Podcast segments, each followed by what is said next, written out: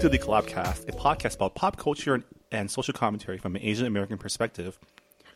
I'm your host Marvin Yue, and sitting across from me is nobody because my co-host Minji Chang is all the way across the pond in London town.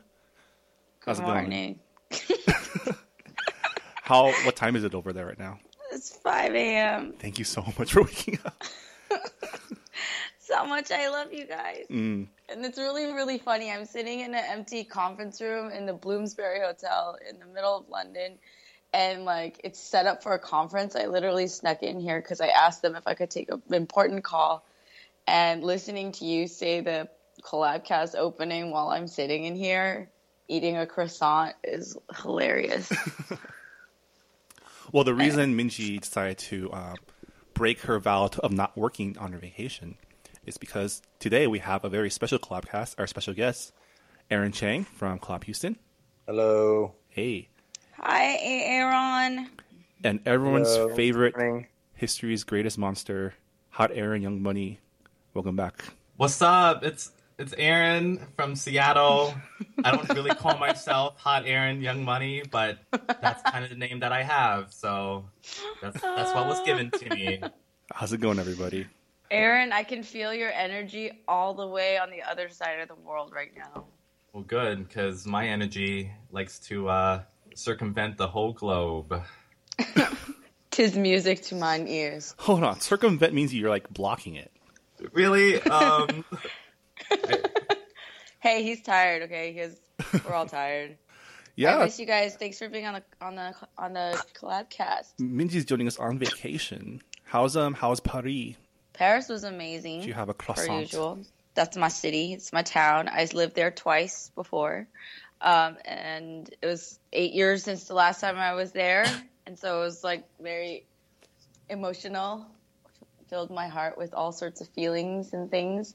And then it's my first time in London, so this just been like exploration time. Yeah, I've been following your uh, your Snapchats. You've been um, taking a lot of pictures of uh, buildings and stuff. Yeah. I mean, it's crazy. This city is nuts, but like, it sucks because I can't even Snapchat that much because I can only use it when I'm on Wi Fi, which I need to use for free.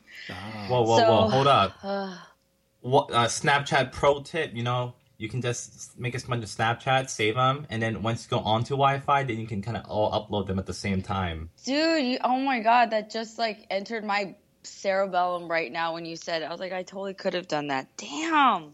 Next time, next time. Pro tips, man. That's why we have Aaron on. That's why we have. Uh, we gotta figure out what hot Aaron. That's why we have hot Aaron on the on the Or call. differentiate. Yeah. We have to differentiate. This um, I just realized my tactical error in inviting two Aarons on this I know just confusing everybody. We we should have a, a, a podcast where it's just like four Aarons talking to each other. we have to come with code names. Speaking of podcasts, um, I just came back from the LA Podcast Festival this past weekend. Uh, was volunteering there and also um, saw a lot of cool podcasts that I listened to and a couple of my favorite hosts. It's crazy how many different podcasts are out there. A lot of comedians have their own podcasts. There was like a bunch of podcasts I, I saw live that were like just pretty much long form like improv sketches. It's pretty awesome. Give me a lot of ideas for stuff we can do on our own podcast or in our future collaboration podcast network. But yeah, That must have been like a freaking heyday for you. You're like podcast bonanza king.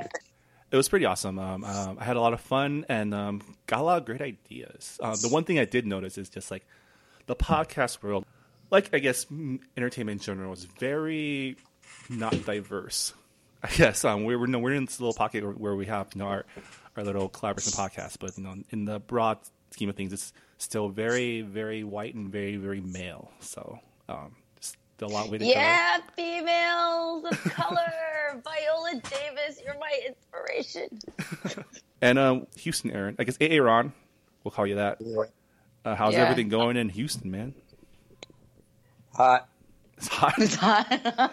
Uh, we- How hot? That's funny because I'm we're- freezing. I'm, I'm in a conference room freezing my butt off. I'm lit- literally wearing.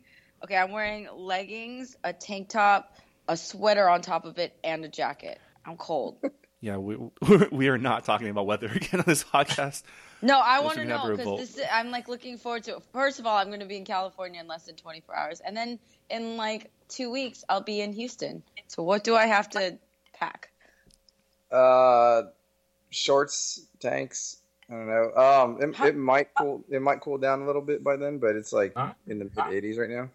May- Oh maybe my even some crop tops. Yeah. Um, no, thank you. We don't do that. Not Is one it- of your ratchet girls. These are like the crop tops that freaking Aaron Snapchats me. Like he, he, well, everybody, but including me. And it's like those, like you can't sit with us, crop tops. Oh. Wait, we Aaron, don't do that. do you do you wear crop tops, Aaron? No, no. Uh, it's like because um. So okay, so I kind of have this thing where I really like bad fashion. So if I ever see any clothing with re- uh, like a really terrible saying or like a terrible word on it, I'll at least take a photo of it and then send it to a few people and have a good laugh out of it. Basically, I'm like, "Can you believe this exists?" And then everyone's like, "No," and then we all giggle. and it's- But I'm you just even- proved that it does. Not even surprised. I- I've seen some pretty bad stuff. Not gonna lie. it makes you feel old, doesn't it? You're like, children wear this. Not even children. It's like people. They're human beings who wear this. Well, I feel that way when you go to like Muscle Beach in Venice. But those, but those are all just jokey. Uh, but yeah, they're supposed to be jokes. Like they're, it's like Miley Cyrus's face, and or just her tongue has become like the tongue instead of Rolling Stone. Oh god. So mean. Hey, Wait, ha- like um, Miley Cyrus just made a new music video where it's basically just her tongue. Wait, I can't Why even. am T- I I can't even tell if you're being serious right now. No, I'm actually dead serious. It's the new, newest music video that Miley Cyrus came out. It's it's a close up of her mouth for like four minutes and and her tongue, um, and then there's like glitter all over her mouth, and that was I couldn't watch the whole thing. It Is was- the song like- at least good? um, I'm pretty sure it's like the song about drugs. No. I mean, because like there's been Ah. a like pop music has had a pretty good run lately. You know, the, the latest Carly Rae Jepsen album is supposedly a big oh, banger. the new Oh, yeah, Bieber like- video is also supposedly pretty good too. So you know, Like I've heard a few of the new Carly Rae Jepsen songs on the radio, and they're actually pretty catchy. I was like, "Who is this?" And then later on, I found out it was Carly Rae Jepsen. I was like, "Wow, I can't believe it's a Call Me Maybe Girl." Is it that different? I want to. I want to hear because you know I heard when I heard about Carly Rae Jepsen, I was actually kind of. The song was super catchy. Let's. I can never deny any of that, but it was, it was just so manufactured pop that I was like, "Who is this chick?" Because I never assumed that that's what they're trying to do, and then I found out that she was like this amazing folk singer and that she had this super indie vibe normally before she was then manufactured and then Yeah. packaged up for us to all take in her sugary pop goodness. I mean, I think her new Um, stuff's still pretty sugary. It's like very like feel good, happy music. I, I think She's it's more really like- good at that. Yeah, I think it's more like lovey dovey this this album, and like the, the two three songs that I've heard, they they definitely like edited her voice a bit more. I don't, I, I wouldn't say it's auto tune, but you know how like when they make that, I I'm like kind of singing in a megaphone effect. Like I think there's like a little bit of that in one of her new songs. What's the what's the hot um, banger right now in, uh, in Houston, or what's everyone playing right now? Uh, I don't know. I haven't been to the clubs in. Since. I was there, yeah, probably. Because Aaron's, Aaron's a which was a responsible few, which adult. was like a month ago. Yeah, true. I, I don't A month know. ago. People- Yeah, we always I have guess, I guess a lot of people listen to like the underground South hip hop, Southern hip hop stuff. I don't know. I'm not very uh, well versed in the music scene anymore. Are, are we talking like um Paul Wall and? I think I. Is I mean, that no, I feel like I've I've heard him pop up every once in a while lately. Not anything like huge, but like on underground tracks, maybe like featuring or whatever. But uh, nothing like. I didn't even know that was a thing. Well, Paul Wall's from Houston, so he I've Oh. seen some of his underground stuff, and they're kind of terrible. Yeah. Which means Aaron loves it, that's What? What? that's Aaron's catchphrase. It's kind of terrible. and then you love it. But the bottom rose A. gold. Aaron, Houston Aaron was the one who got me, who taught me about the existence and then the dance of the wobble. Yeah. He gave me a lot of grief that I didn't know it. Wait, ex- Nope. explain to me the wobble, because I don't know if I know this dance. You don't know the dan- the wobble dance? I might. For shame, Marvin, for shame. Yeah, man. Get with the program. Explain it to me. Maybe I do know. it. I just Seriously. didn't know what it was called. no, it's just it's just like a it's just another one of those like line dance songs where you just kind of go do the same like four steps, you know, Oh. left, right, front, back. I've probably done it. Turn I've been to enough southern parties to like probably have done it. No, no, Marvin. Remember I taught you the um the, the newest one, hit the Quan. Remember Oh my introduced you to God. That? yeah, I watched half that video. Now you I still don't- Aaron I- shared it? I still don't know what the Quan is. Yeah, that's Aaron- What pretty is big. the Quan? Aaron, you don't hit the Quan, right? Me? Yeah. I- Uh, I'm not I- talking to myself in the third person. Hey, some Quan people is do in that. coin? no, Quan as in like rich homie Quan. Wait, what? Oh, Okay, here I'll give you a, a quick rundown of, of what it is. Oh, God. So there's a new track called "Hit the Quan," and it comes with a dance because that's like the new rap song thing is to have a song with a dance. So basically, I think it was iHeartRadio. They made a song about Rich Homie Quan, and then they named that song "Hit the Quan," and then that's how that saying and dance got created. Not the most clever, kind of terrible, but still pretty good. I feel like that story came from nowhere and went nowhere because all I know right now is just someone made Like- this dance. Who even is this Quan person, or is it not a, Um, he's a rapper guy. Yeah, a rabbi? yeah. He he raps. That's all. all I know is that Eddie Huang from Fresh Off the Boat also likes Rich Homie Quan because his Twitter name is Rich Homie Huang. Oh. So it's kind of like a play on words on on the rapper's name. That's some excellent deduction work you've done there, Sherlock. Oh, by the way, yeah, by the way, the second season of Fresh Off the Boat premiered tonight. Yeah, I haven't seen it yet. I'm looking forward to it. I just watched it. How is it? Uh, it was, it was. I mean, it, it, it was kind of the same. It hit a lot of uh, old notes of of, of, of uh, you know childhood, so it was, it was pretty good. I, kind of Nice. kind of enjoyed it. Nice. What was the All time- about that 90s throwback, man. I love it. Oh yeah. All right, Aaron, hot Aaron. All right. One last chance to explain what exactly Hit the Quan is in terms of the movements of the dance, because right now I have no idea. To be honest, I don't really know the dance that well. Damn it, Aaron. There's, there's, there's one part where you have to like hit the ground or something, and you have to. I don't know. I All right. really don't know. I, Right. I'm really bad with the That's dance. enough. All right. In addition to Hot Aaron's um, encyclopedic knowledge of the latest dance moves in hip hop, he's also our resident social media technology keeper upper person. So I'm creating a new segment now whenever we have Hot Aaron on called What's Up, Hot Aaron? So now you're gonna. It sounds like you're pretty much setting yourself up up to have him on all the time. Yet you complain. No, just the, whenever, the irony. whenever, now we have like a whenever whole he's on, we say, What's up, Hot Aaron? Before Wait. you had like this. Okay, let's just be real. Before Marvin would will jokingly vow that he would never have Aaron on, He'd get irritated every time we mentioned him. No, Like, oh my god, he made it onto our podcast again. Aaron's my homie, now man. you've made a segment. We went party taco adventure together. Oh, oh yeah, Nick's crispy tacos. It was super loud. Oh, in San Francisco, I missed that so much. Oh god, I could go for a crispy taco right now. Oh, you've been to Nick's crispy tacos? It was insane. It was so crowded.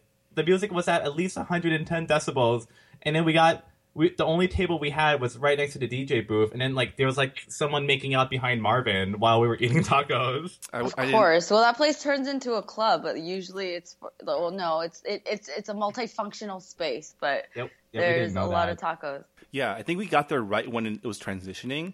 That's Yeah, pretty it awesome. Yeah, so we, That's fun. we walked in, we ordered our tacos, and then they started like throwing down like the EDM trap music. That's whatever. awesome. We're like, fun. what's Yeah, you going on? It, it was so loud in there that the guy couldn't even hear us like while we were ordering. Like we had to like yell it at him. Like That's why he his- should be prepared. He should have like a mini chalkboard or like you know a, a laminated version of the menu with a dry erase marker and be like, he just pointed at you. Should all be sign language at that point. You should know. Anyways, the fact is, How did that Hot come Aaron, up? Hot Aaron and I are homies. We- All right, we go it's uh, what's yeah. what's up, Hot Aaron? Is What's that up? what we called the segment? Was This that- is the What's Up, Oh Hot Aaron. gosh. I'm gonna come up with some sort of theme song in the future for it, but Aaron All right. Chang, can we come up with the Texas equivalent of that when I'm there in two weeks? it's called Howdy, Aaron. what? Not that uh, the segment, you guys. I'm talking about Nick's Crispy Tacos. Can we find a, a delicious eatery that also turns into a really Yeah. fun party spot? Oh, uh, I don't know if we. I'm do sure that there's a here. bunch. Yeah, there's restaurants that do that do club thing. I'll I'll I'll I'll, I'll find one. I feel All like right, we're gonna report back. I feel like just being with Aaron Chang from Houston, have to specify that is just a party. I remember, weren't you the one that got everyone like super like happy at the last star party. I seem to remember. He's often doing that. He's often doing that. Wait, what? I seem to remember you buying the crew a bottle. Uh oh. Yes. Oh yeah. and then it was morning all of a sudden. yes, it was. It was um, quite fun. I'll leave it at that. Anyways, back to the segment. What's up, Hot Aaron? What's new? All right, what's up? So basically, in this segment, we're going to be talking about basically what's up with social media and what's trending right now. That, that, that's that's basically what Marvin told me. So okay, so so we got some really big news today. Who who here uses Instagram? I do. I do. We all do. Basically, that's because Instagram just hit 400 million users. Oh snap! Oh damn! Oh snap! I know it's crazy. That's a different app. um like they like it's it's insane uh you know they started off really small it was just like a what it was like a nine person company i think facebook bought them out for a billion dollars in what 2010 2011 I think it was a while ago. Yeah. yeah, Yeah. and now, now now facebook well okay well downside is that facebook put ads onto it Yeah. but hey they hit 400 million that basically puts them past twitter i, I believe Whoa, it's Yeah. crazy. So as far as like active users, I believe Instagram surpassed. So so this is a really big thing for Instagram, which ultimately is basically Facebook.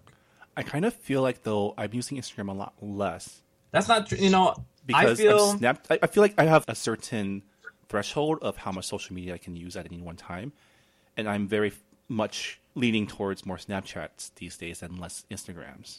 True, Yeah. but I think that's definitely depending on your kind of like your area and, and, and your group of friends Calling and me I guess your age group. Because right now, a lot of the Instagram users are outside of the U.S. The majority is outside. Like it's it's definitely gaining traction in Europe and Africa and actually all the the other cool part. countries. That's cool. Uh, that's the cool part of like going around and, and traveling and just being a people watcher and taking in the culture and whatnot. I've been totally as much as I can. I'm I'm such a Snoopy like whatever. But when I'm just on the metro or whatever, I'm just I'm, well, I don't know. I'm sorry. I can't be coherent right now. Are I'm you so staring tired. at other people's phones on the metro? I'm not staring at them, but I noticed Or, them sorry, because the people tube? are doing they're doing Snapchats, they're taking photos. I'm really curious. A side note, my friend that I'm here with, my best friend is she works for Twitter. So I hung out with her coworkers. They're here for work, and I got to get the inside scoop of what it's like. She actually works for a smaller company called MoPub that's owned by Twitter. Um, but it's it's crazy fascinating. Like it's just the marketing world, the the ad world, and that's what all these social media platforms. You know, they make a ton of money doing that, right? Yeah. Working with ads. So um, that's a big deal. I have to like she's sleeping right now comfortably in the warm bed, um, but when she wakes up, I don't want. I'm gonna be the bearer of bad news and be like, Instagram surpassed Twitter users today. Wait, so that's the thing. Like, I can kind of see how Instagram makes money because it's connected to Facebook and they have the whole ad delivery thing. I can kind of see Twitter because they're doing the whole sponsored and um, ad thing. But how does like I still don't I still can't figure out how Snapchat makes money. So so basically, when Snapchat first started, they have a very aggressive um, marketing package. Basically, anything less than five hundred thousand dollars, they wouldn't accept. So they only took big ticket advertisers. Now the other thing is with Snapchat compared to more conventional means of advertising, it will last a while. If it's on Facebook, it'll be there. If it's on a billboard, it'll be there for a while. The fact that it disappears in 24 hours, that's that's kind of Snapchat's downside. Right. But because of that, it kind of creates more of um, I- guess more personable. It's a little bit more creative. Um, there, there definitely has been a lot of events where people at the events could, you know, put up their own videos onto uh, on the Snapchat story for like different events. I know I had a Snapchat that went up for the University of Washington Snap story feed, and I, You- you got I got there? about yeah, yeah, I made it on there. I got about um five thousand views. Wow. Um, because that, that was Wow. definitely more localized in this area. I know. I think I top off at like 14. That's the most I've ever had on my story. oh well, well, well. That was because it was public, and that was on the, the story.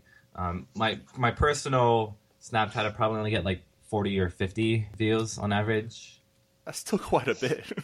I get about Yeah, forty to fifty. What? I, I feel like the younger you are, the more you get. Because my my cousin, who's just turned 21, she gets about 80 to 100, and I'm like, man, I just can't. Well- everyone your age Yeah. is probably using I think my, my Instagram kind of tops off at like 20 hearts. To provide context, well, Kylie Jenner, who's changed the game. I mean, she's this defin. I don't know. She's become this like social media phenomenon where everyone's just interested in what she's wearing, what she's doing, who she's dating, blah blah blah blah blah. Like more than I think her sisters, just numbers wise, right? Like her Snapchat, I think each snap gets like millions of views, right? do, do you watch her Snapchat, Minji? I don't follow her, but I actually was on YouTube. This is how these are all interconnected, right? Somebody downloaded all of her Snapchats, or maybe she did, but turned them into a YouTube video. God, now I'm plugging Kylie Jenner. But that, okay, so like a compilation of video of her Snapchats, probably from a day. Mm. Honestly, just a minute and a half of her snaps. Those have another few million views. Do you know what I'm saying? Like this girl has, she's getting her whole side income just from from advertising on social media. I, she probably makes if, if she owns that channel, which I'm pretty sure she does. I mean, those millions of views are just putting money right in her pocket, and they're just her doing selfie snaps and listening to music. And Jeez. I, I admit, I watched one. All right. That's enough Kylie Jenner talk. I'm cutting you off right there. What else is new, Whatever. You're the one bringing up social media. You can't not talk about it. Yeah, we can. We're not talking about it right now.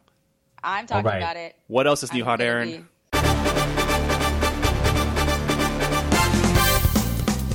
Save us. Well, okay. So, social media.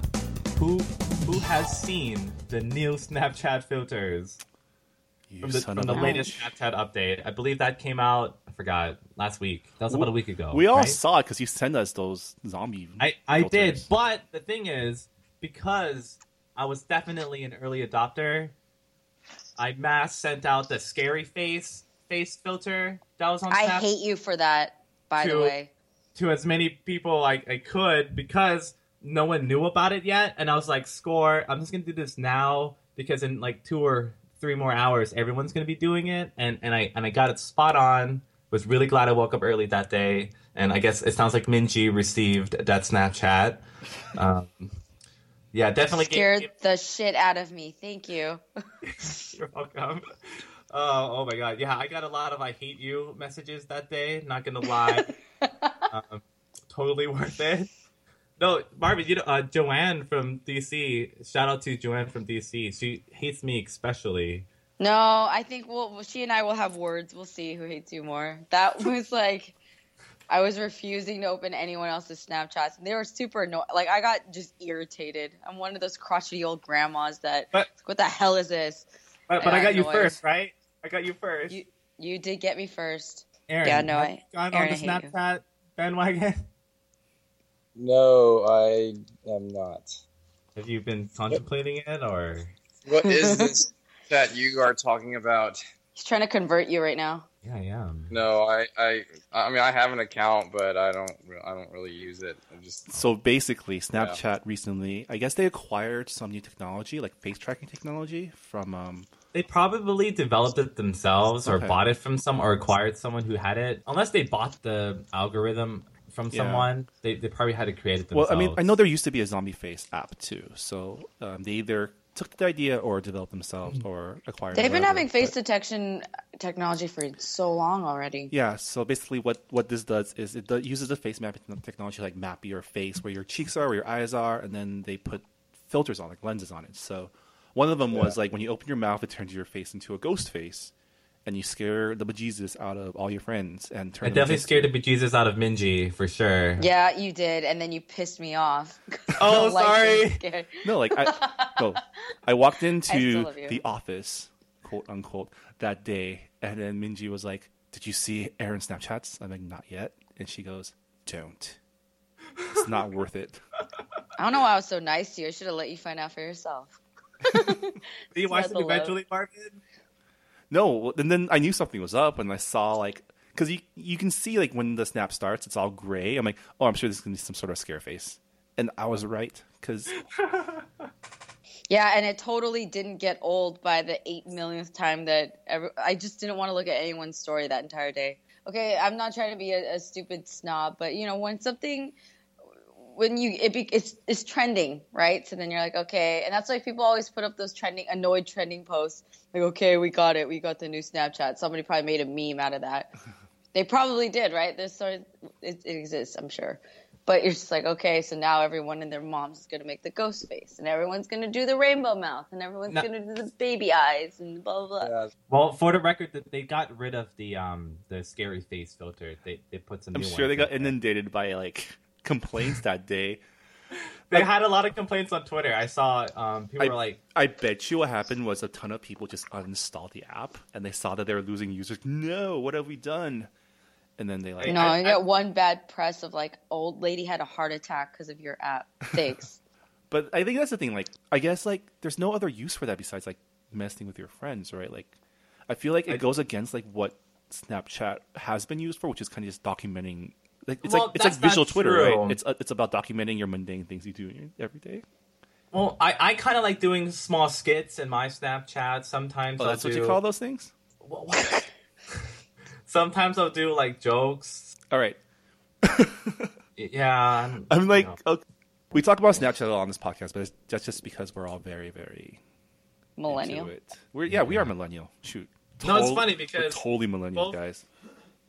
Both you, Minji, and Marvin went like what a little bit more than a year ago. I was like, guys, check out this app, Snapchat. It's so cool, and you both you were both basically. That's not true. I've been on Snapchat since 20 like 13. Like I've been I on. don't know since if you the remember. I, I remember you guys were told. Well, Marvin was like, "I'm super annoyed at Aaron Snapchats," and then Minji was like, Exactly. was. Biggest crap talker. So was I. Okay. Anyways, let, us move on from Snapchat. Well, speaking Yes. of Snapchat, Wait, wait, hold on. What else is new, Hi Aaron?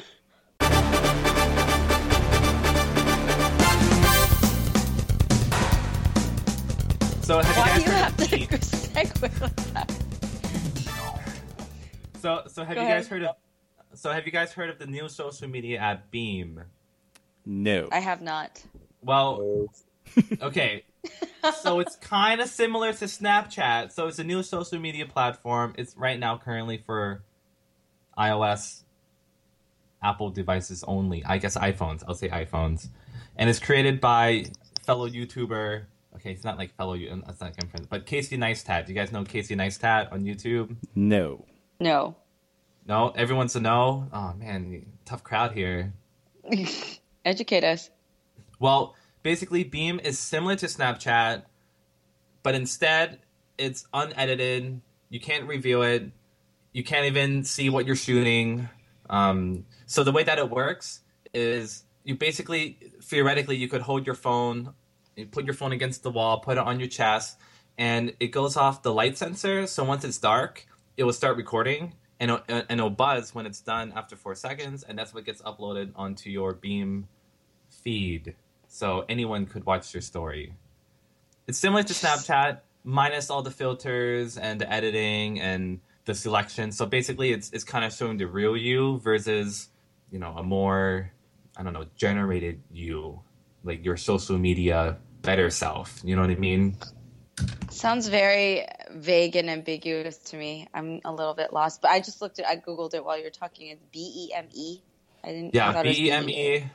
Wait, that's Beamy. It's, it's no, no, no. It's called. It's pronounced Beam. It's it's really popping. I know it's really popping in New York right now, and probably in the LA area. That's probably where it's the hottest. okay.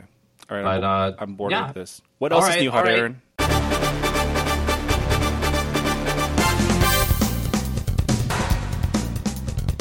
So next, Kickstarter. They just reincorporated as a public benefit corporation.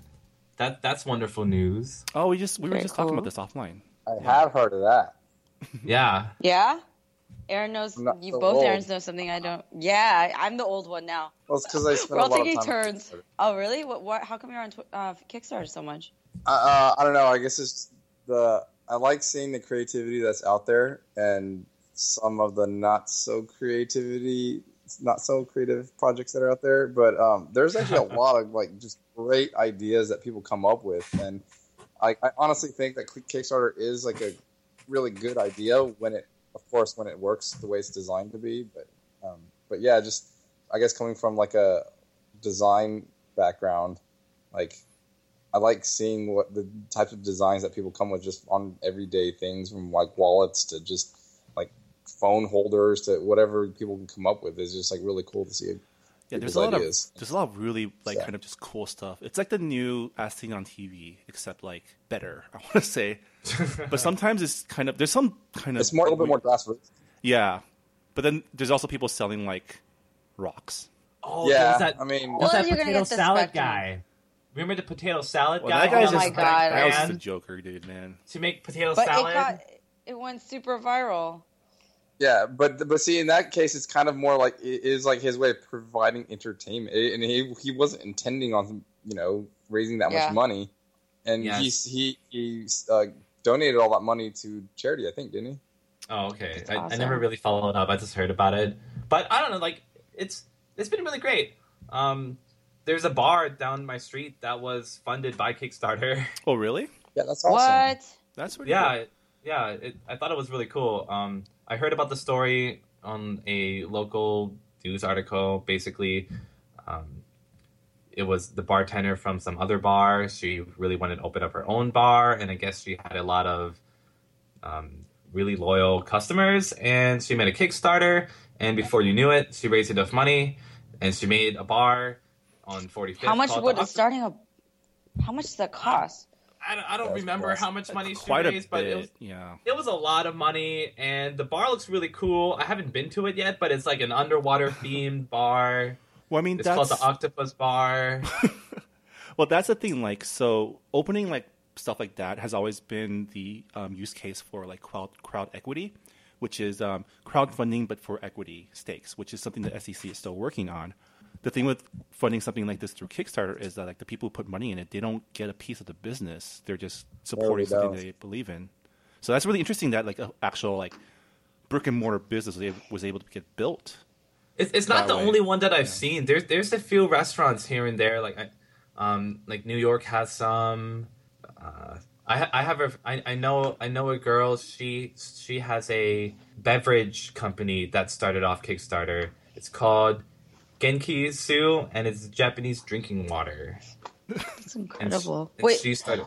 So, Aaron, Aaron, hot. Uh, I'm mixing up my Aaron. Excuse me, Houston, Aaron. So, do you go on the yeah. website regularly? So that's what I'm curious about because I I found out I found out about Kickstarter projects when I have a friend or a friend of you know somebody who's directly in contact with someone running a campaign, and then they yeah. share the link on Facebook because Facebook's what I'm on all the time do you actually go on the website yeah. right or you have an app or something where it notifies you of all these projects? No.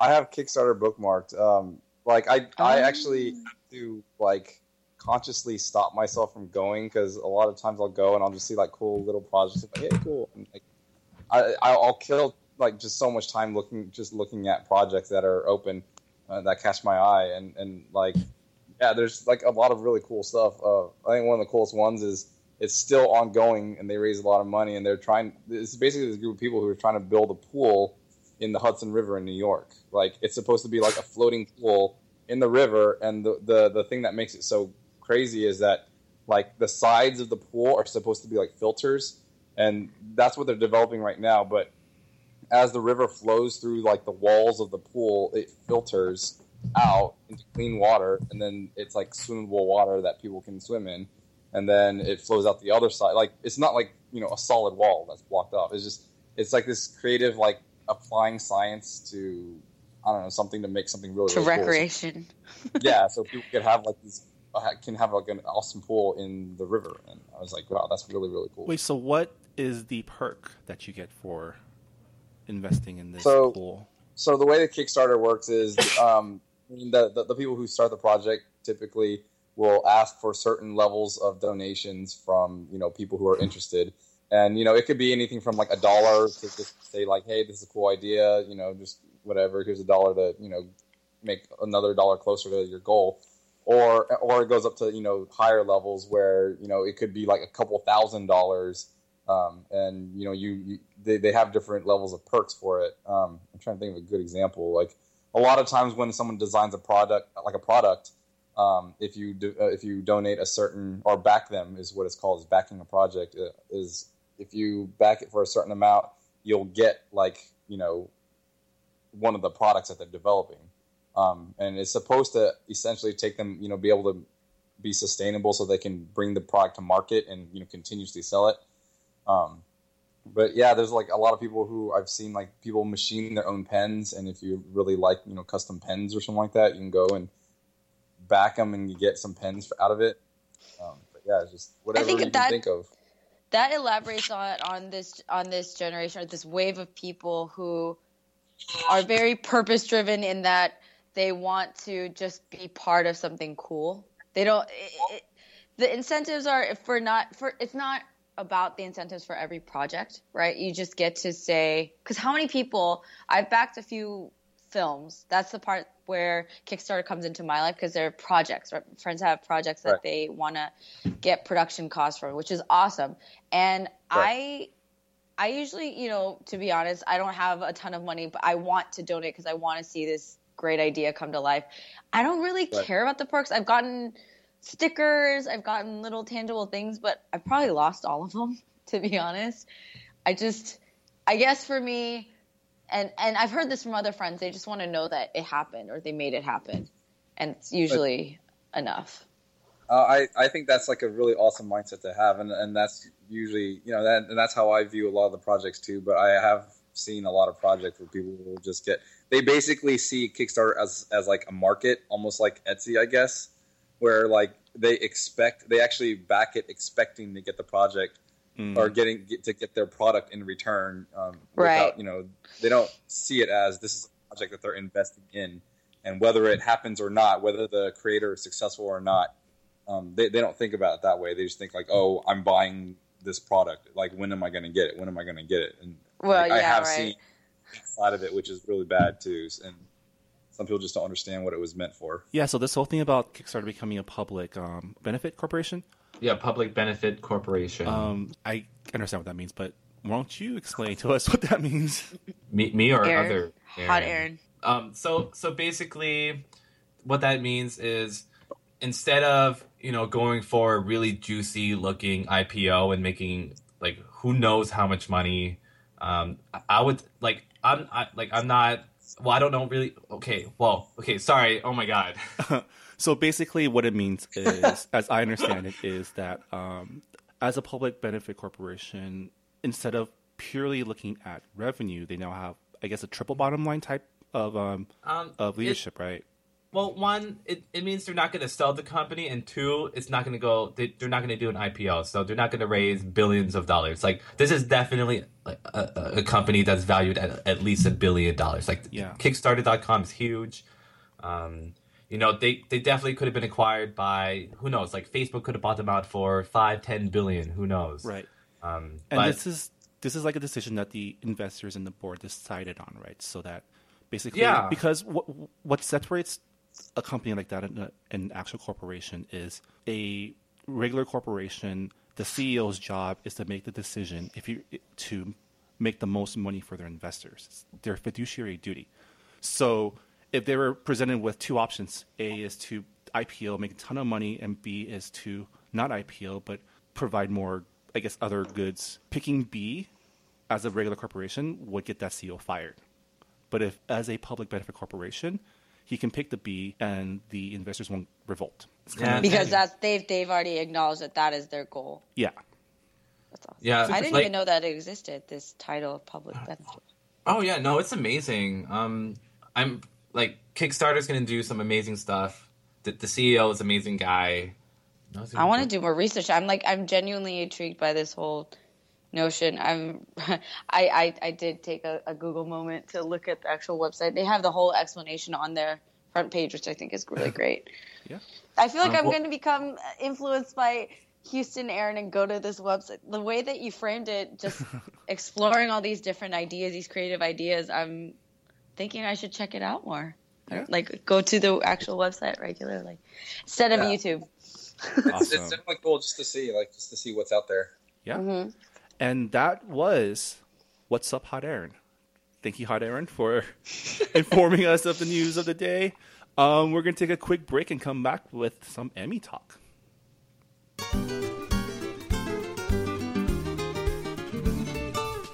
The Collabcast is brought to you by Collaboration, a non-profit organization supporting Asian Americans pursuing their passions in the arts and creative fields. Uh, we got a couple great events coming up uh, in the next few weeks. First up, it's Collaboration San Francisco 6 taking place on October 10th at the Marines Memorial Theater in San Francisco, California. Uh, so if you're in the Bay Area, um, definitely check it out. Uh, it features six great Collaboration San Francisco alumni along with Ashley Perez of BuzzFeed as the MC. It's going to be a great night. For more information, check out collaborationsf.org. Tickets are on sale now.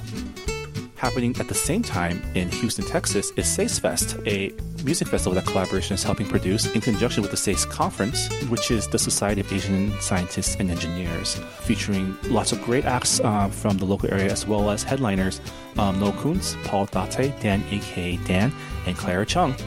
Tickets are also on sale now, so check out the website at sasefest, that's S-A-S-E-F-E-S-T dot org.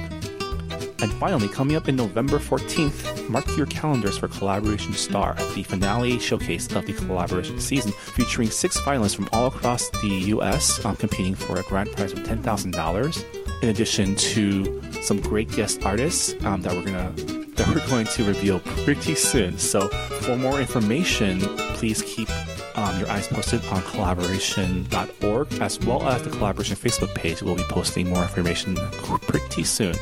And finally, just thank you all for listening to this podcast. We really appreciate all your support. Um, if you have the time or if you listen to iTunes, please leave us a review. Just by leaving a review, you help us um, be able to reach more people. And as always, if you have any questions, uh, feedback, anything you want to ask us on the air, uh, please send us an email at podcast at collaboration.org. We typically read all the emails we get, and we really appreciate when you guys um, when you guys write in.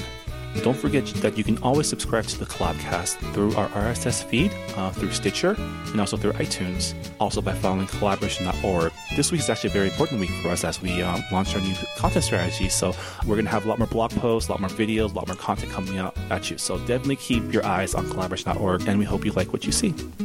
And that's it for our updates. Um, back to the show.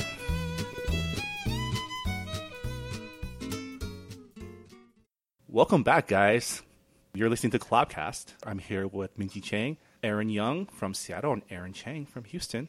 Welcome back. What's up? We're all across the world, guys. we are international actually. love Yeah, right this is here. a all Skype podcast It's our first. worldwide. Worldwide. Oh God! Now Aaron's gonna bust out the hot. Aaron's gonna bust out the air horn. No, don't, don't. Prestige worldwide. worldwide. If only I had that readily available. I'll add it in post. Don't worry. Anyways, hey No, guys. it'll pop up on its own when in the middle of a discussion. I'm just waiting. Okay, guys. The Emmys. the Emmys was um, on Sunday, and it was a momentous Emmys. I did not see really it because sad. I was at the podcast festival, but um, the um, the biggest story was all over social media um, yesterday, which is um, Viola Davis winning the best uh, best actress in a drama, right? Um, Emmy, first um, woman of color to win that Emmy in like since the history of the Emmys, and she gave this really really um, great speech, quoted Harriet Tubman, and just like told the truth, told truth up there.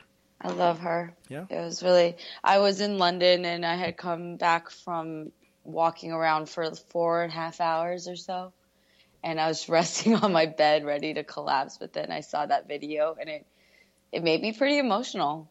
She's she's a very powerful actress. I've always loved her work and everything I've ever seen her do, and then to to realize what an occasion that was, and to hear her speak on it was it was it was a really big deal. Very inspiring.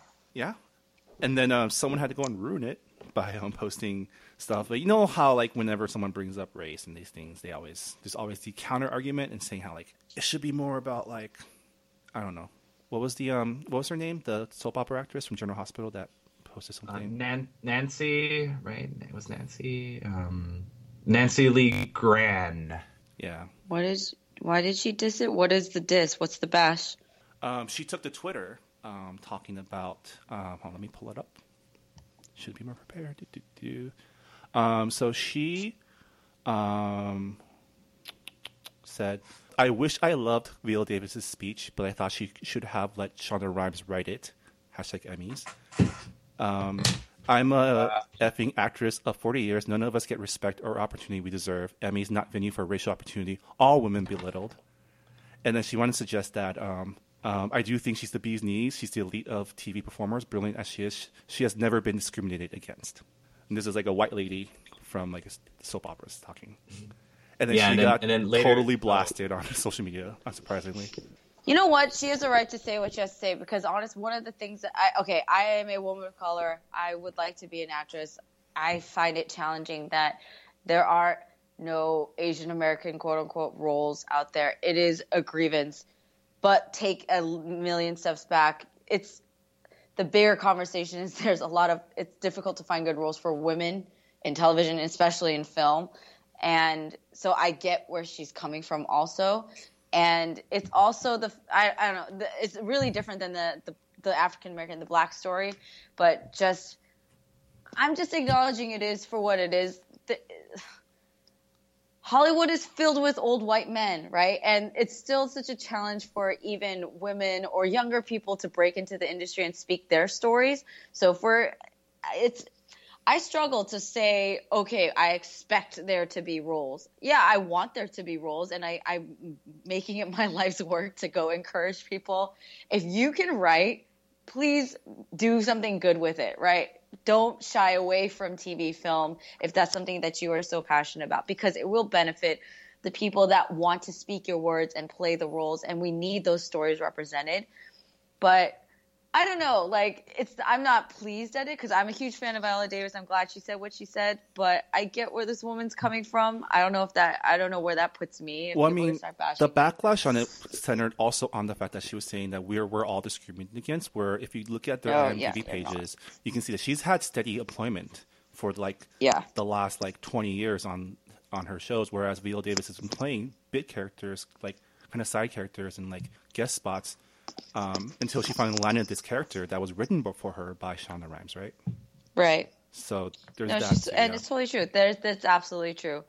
But it's it, it actually what Viola Davis said because I'm not a black woman of color and I don't know they you, like again it's kind of like that from looking from the Asian Americans perspective how short of a time we've been in the states and how that story just who who can I really like really expect to write my story accurately and with historical accuracy? I don't know. I like really don't expect that from from you know what I'm saying from old white America. Why would they and male America? How are they going to write a, my story accurately and with the passion? I I just personally maybe that's really mean, but I'm just being real. Like I don't expect them to write that. I expect, I would hope, an Asian American female, male, whatever, can speak with more authenticity and more accuracy on the subject and therefore could write those roles. And then now they're trying to do a lot more colorblind casting. But there are certain stories like, okay, we just have to have, see, if we're trying to make, sorry, I'm going off my rant here, but no, I'm not sorry. Sorry, not sorry. Um, if we're trying to have entertainment be a reflection of reality, Yeah. we are still a really small minority, right? So then to demand it's I don't know. I struggle because I'm trying to look at this objectively, which I probably can't at the end of the day because I'm still an Asian American who wants to be an actor and a creative. But I don't know. I'm not trying to excuse anything, but it's just like we have to do better. So let's do it. Do you know what I mean? Let's do it then. yeah. There's only so much complaining does, think which I that's what- complain a lot. Yeah. I kind of, was, I think that's kind of what uh, Viola Davis was talking about with the whole like when she was thinking like the writers and people who were creating Yes. the roles for them and like talking about changing like or you know trying to change Hollywood so it's not so old white man. Right. Which was great. Yeah. Yeah. That's what I loved. That's what I loved. Like I'm all about that. There's the complaints are plentiful and they've been especially with Yeah. social media, we've heard so much about it. Like personally it's just like, all right, we get it. And I think that's what to a degree some people are gonna be so tired of hearing you know what I'm saying? Like the Yeah. complaints are the complaints. So what are you gonna do? Yeah. so that's how I felt. And rant. But I I'm think- never I'm never done. I mean, I, I think things are changing. It's one of those things where it's going to take time, and it, it might accelerate, and you know, as we as we proceed. So, you know, Yeah, it's mean, already happening. I mean, Yeah. there's there's a much there's a lot more diversity in the writing rooms these days too, and sooner or later, you know, these writers that are coming up will get the opportunity to write their own stories, and hopefully, Right. you know, by the time they get there, like the industry itself will be ready for it. I mean, it's, they're starting to feel it out right now. I feel like, but eventually, Well, everyone acknowledges. I mean, the problem has definitely been acknowledged. So I, I, as much as I am much more on the side of keeping that, I, the the problem needs to be acknowledged and emphasized. But if the action is not accompanying that response, as a response, the action's not there, then Yeah. it's all just hot air. hot it's air, just- Ren. Rin. yeah. Good one. And honestly, this actually makes me think of things like Kickstarters. You know what I'm saying? Like we've cha- we've talked so much about how the the accessibility of technology and the sophistication of technology, the the um, price point of technology to make content, right? All this stuff that we're talking about, social media, the media content creation platforms, the Kickstarters to back them to make them happen. This is all what drives that change, which is why I love it. Yeah. And for better, I mean, we got to start somewhere. so you got to start with your Kickstarter before you get that multi-million dollar network. and there are now Kickstarter Deal. like now there are Kickstarter type companies like that support not only just um, projects but also books, like films, uh, things like that. Yeah, I mean, so I pulled another article uh, in the show notes. I don't know if you guys had a chance to read it, but it was something. It's an article from BuzzFeed, uh, written by um, Mira Jacob, who's I believe is of Indian American descent called um, I gave a speech about race to the publishing industry and no one heard me. And it's basically a um, retelling of her uh, experience with her latest book, um, where she was pretty much told by publishers, by mentors, and everything that her book was too ethnic, even though the characters are all very universal. Um, they were telling her how to, you know, instead of saying Indian American, she should say East Indian. People were telling her that why why do the characters have to have Indian names? Why not Americanize them and things like that? And then she counters that with um, a story about how when she was doing a reading at a at a, a book reading, um, she was approached by people of all ethnicity, races, genders about how they, even though her characters were obviously of ethnic descent, they still connected with them. They still were, were able to get to the core of the character with even through ethnicity. So it's basically And that's um, what it's for. I mean, that's what art's for is to help you connect to somebody you never connected with before. yeah. Because we're people. This is just what it's, it's. I mean, this is very contextually. This is just so. I, I can't think of any better word. It's just interesting right now because I've been in Europe the last six days, just absorbing eight million different cultures. Because you know, London and Paris are two huge multicultural hubs, right? There's so I- many I- people. I know London has a really large um, Muslim and Indian population. Right. I mean, they have a huge. I mean, when the the cuisine again, you just walk down a street, and I think those, the restaurants and like where the kind of shops that you have, they they're huge reflections of the people that inhabit that space, and both London and Paris have huge tourist populations. I actually heard that Paris's tourist population exceeded its actual population this year. It was like 85 million tourists and there's only about 60 million people who live in Paris. But it was it was crowded. It was dense. But you just see the sea of humanity and you see how many different people there are. I mean, I was just thinking about work because I can't ever not think about work. I think about what collaboration tries to do, what we do do, and what we who we work with, and why that conversation is so important. Because yes, why have one? Literally, in the grand scheme of things, it is a niche group, right? Upper, upper, like rich white people are they're a niche group in the grand scheme of the world. Why is that the main story that is shared and known and understood compared to all these different stories that are out there? Yeah. You know, it's it baffles me. And it then- definitely provided perspective. There's this really great line from that one article. And if you guys um, do check check it out, it's on BuzzFeed.com by Mira Jacob. Basically, um, I mean this: white Americans can care more than just themselves. They really can, and the rest of us, we are dying to see ourselves anywhere. Yeah. Truth. Drop mic. No, she has some really good lines here. Like, it's, Yeah. Man, I'm I What- kind of I haven't read anything like any books in a while, but like I'm getting back into reading just like long form articles, and it's there's a lot of really good writers out there. Yeah, there are. I and uh, uh, that's another thing that I, I feel kind of ashamed about with how many bookstores there are just on, on this one street that I walk down in London and how people are sitting around on benches reading books. And I'm just, I mean, trust me, I'm not Like, trying to not reading paint this iPads picture and Kindles. paper books. Guys, What kind of paper books. backwards country is this? that you're at? What kind of Well, trust me, everybody else is on their in? phone. Everyone's still on their phone, but there's a good number of people who sit around reading books, and it just yeah, there's there's a lot that currently is being written, and even for many years past, these classics, quote unquote, that I pretended that I read in high school. I still need to catch up on. I feel like I'd rather listen to the books. Like I want to get No, like no, no, reading reading is a good skill. Like it's, it's definitely something that's you know.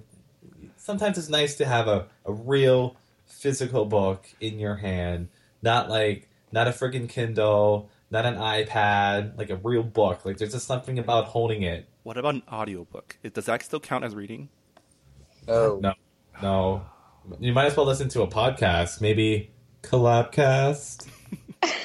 But this is Uh, conversational, guys. This is somebody that went through drafts and got it edited and has coherence, whereas we are jumping all over the place and filling it with ratchet.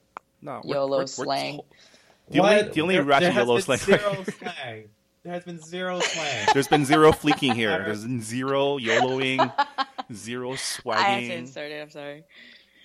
Yeah. YOLO. We, we, we, we skipped the segment that I was about to go into, and it was the Netflix and chill topic. Oh, I'm so Oh glad God. we There got we out of there in time. but yeah, no, I mean, I think the fact that like it's actually it actually surprised me that Viola Davis was the first ever woman of color to win that award because I kind of feel like has shouldn't shouldn't it have happened by now? Like, I don't know. Um, it took the Academy Awards a long time, uh, but Halle Berry was the first. Right, Halle Berry was the first uh, African American was she? Well, actress to woman. Yeah. I think Halle Berry Denzel- was just Yeah, Den- I think Denzel was the first African American period, and then Halle Berry Yeah. was the first African American woman. yes, And that's like recent. I mean, there's been Yeah, it, it wasn't that long ago. Like, like five or six years maybe. yeah, Yeah. like yeah, wow. something like that. It could have because So- like there's been really good like African American. I guess not like in the oldness, but like what there's that one movie that you love, Minji. Um, Guess who's coming to dinner? Like that kind of yeah. Oh my god, such a good movie. Oh. Such a good movie, and so ahead of its time. Everyone should go watch Guess Who's Coming to Dinner. I mean, they they hit upon so it made me cry. There are parts that made me feel so many things about my generation, my parents, the whole. Oh, it was so good. it's so good. It's on No, Netflix, I'm saying right? Because it was Netflix? Mm. talking. It was yeah, I think it is, and it's talking about interracial marriage, but it's talking about interracial marriage when no one, no one, like barely anybody actually had interracial marriage, but no one was definitely making a full scale feature film about it. Well, it was illegal like- for, in a lot of states, right? Like it's it was like Yeah. the gay marriage of its day, right? Like certain states can allow, certain states didn't. It wasn't until like Loving versus uh, I forgot what the case was, but the Supreme Court ruled that it was legal. That Yeah, and they address it head on in a very smart, relatable way. They're they're talking about some real shit. It's it's really well done. They have stellar actors. I mean, that's Sidney Poitier was amazing in that. So I'm like, yeah, he should have gotten an Oscar or definitely been up for one. I don't know who he's competing with, but he was very very good. Probably some white boy. Well, again, it's just like look at numbers, how many white male leads there were, and how many black. Male. He's probably the only one, or like one of very very few, right? What year was that? 1967. Wow. Spencer Tracy's in it, Katharine Hepburn. Anyway, that's for me. I I still have a lot to learn in terms of context of film, like how many films have been made. I want to do this giant statistical analysis. I'm sure someone out there has already done it. So if someone can refer me to it, I would un- like to understand because they always do that every year, like how many films have been made by women, men, by age, by region, blah blah blah. I want to I want to know how these are changing. Someone can make a really cool PowerPoint to sum it all up. Hint, Marvin. Someone could if someone had. time. Someone could. Someone's very good at PowerPoints. I'm okay. so yeah, no, it's it, it was it was a good Emmys. Not to make it all about race, though. I heard that Jon Hamm finally got an Emmy, Yeah, but and that was like a really big deal. but you know got snubbed. Who? Leslie Knope got snubbed again forever. She'll never win an Emmy for that part. Who got snubbed? That breaks Amy Poehler. Amy Poehler. That Oh. breaks my heart. I was really, really oh, rooting Oh, for Parks her. and Rec. Yeah. Yeah. Yeah. Amy Poehler is a goddess. I And now that her. show is over forever, never coming back. She'll get. She'll find another way. She totally deserves one. She's a badass, and I love her. But Jon Hamm, I was surprised that that was his first. Yeah, the, the, I think the they said 12 nominations. That was his first win. Dang. But it was it was his last chance too, right? Like who? Yeah, it? yeah. This is the last last uh, season of Mad Men. Yeah. Wow. I mean, it was the best male actor. Is that one of those? Um, one of those? Was that the category that was always won by the same person? Because I remember when um, Two and a Half Men was around, no one else could have ever won that award because it was Jon Cryer every year, and now it's um, what's his face, the guy who plays Sheldon, right? He he wins it every year. Yeah, Sheldon's Uh, won a bunch. I think. Yeah, Oh, Sheldon's from Houston too. Yay! Oh, like he wins it over, you know, Michael Scott. He wins it over.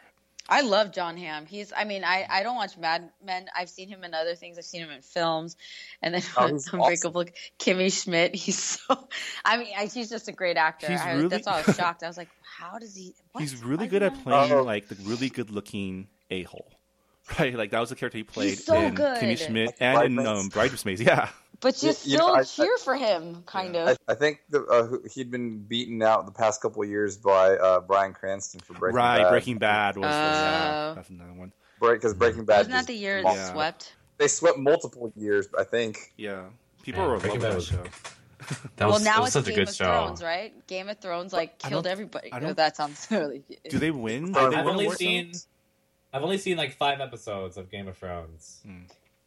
Well, you should. There's, you should I mean, there's. int- I haven't, I haven't watched one. That's what everyone gives me crap for. That's why. Here's the thing: when I get, I've heard this so many times, but once I start something, and if it's good, that means I have to be ready to shut down Yeah. my life to just binge watch, and I don't true. have that option right now. You have a very peculiar. You should just like. How did you start watching Parks and Rec? You just got sick, right?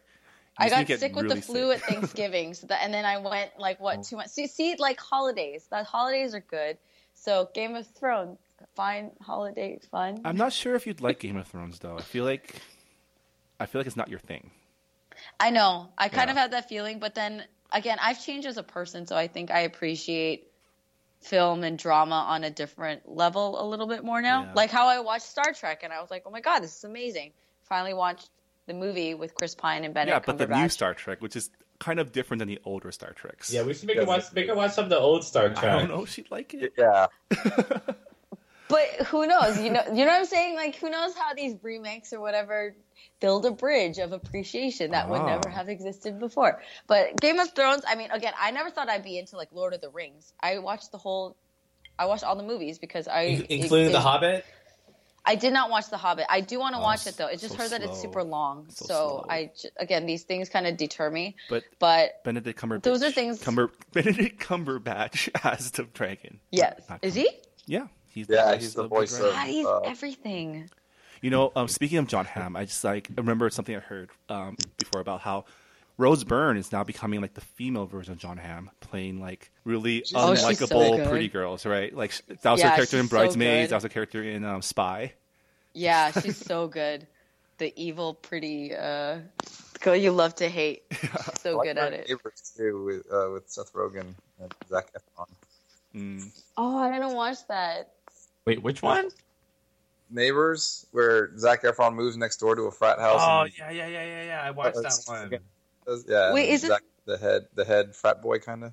It was really ridiculous. Isn't that Neighbors 2? Isn't that the thing that um Awkwafina just got cast in? Yes, Really? I did hear about that. Yeah, Yeah. She announced it. She got cast in Neighbors 2. Awesome. that's cool. Yeah. I'm so excited. That girl's she's killing it. I love it. She's uh, girl code. She's all she she saw her face in Times Square. Sorry, I went on an Awkwafina tangent, but I don't know. It's just really exciting to see. Yeah. No, it's cool. I want to watch Neighbors Rose Byrne. She's really good. Yeah, She's she's There's Yeah. so many things to watch. Yeah. Lots so of stuff. things. If only we had a break coming up, but we don't because we're super busy all the time. Well, you're ditching me to go to Asia in the winter, so in yeah, my when we downtime, have a break, Oh, where are you going, Marvin? I'm gonna go see my grandparents and see my parents Aw. in Asia. So What like what city specifically? This it was really vague. like Asia could mean like I'm going to Taiwan, to going to China, going to I don't know. Thinking Really- about maybe going to Japan or Korea, maybe if we have time. I don't know. Ooh, What Cape Town. K Town isn't here. K Country, come on. Hey, hey, Yeah. Marvin, what time of the year are you going? Um, I'm probably gonna head the week after Star, and then so from November through December, I'll probably stay till the New Year's and head back here. I think that's Cray. the absolute longest Minji will allow me to be out of the country. I, he didn't even clear it with me. He just did it. when did when did you get such such gall? No, I don't know. I made the decision. I made the decision while you're gone in Paris. So because I'm in Well, charge you, now. you know that we're going to be emailing and chatting anyway, so it's all good. All right. We have Well- a perpetual work from home situation going on. Well, when I'm in China, I'll be behind the Great Firewall. So say Oh. bye bye. Oh, that's Hey, true. I If, if the if the timing works out right, I'm gonna be in Korea in November, so Oh wow, maybe that'd be cool. we could do a Korean a Korean cast. yeah. I want to go. That was that's my goal too. I want to go to see my grandparents, my grandma. Yeah. well, for the record, I also really want to go to Korea. Let's all go. Let's all go. Let's make a trip. Yeah. Let's do it.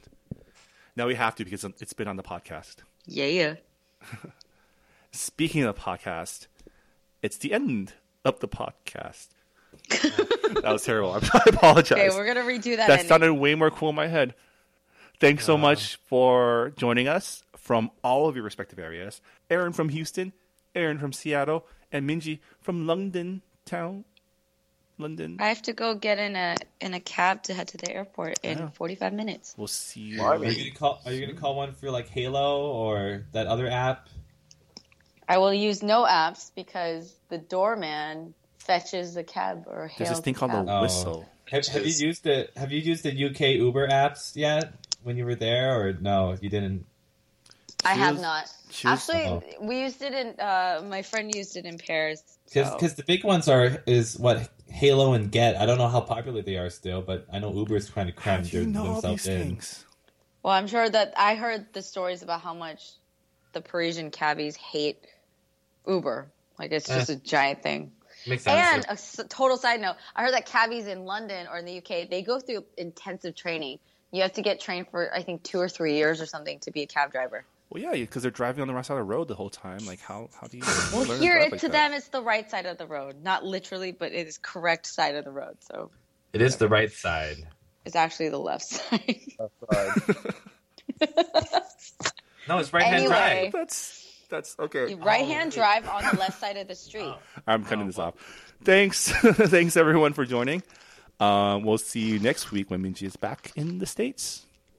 All right, peace Thanks, out, guys. Bye, guys. Hey, thanks for having us. All right.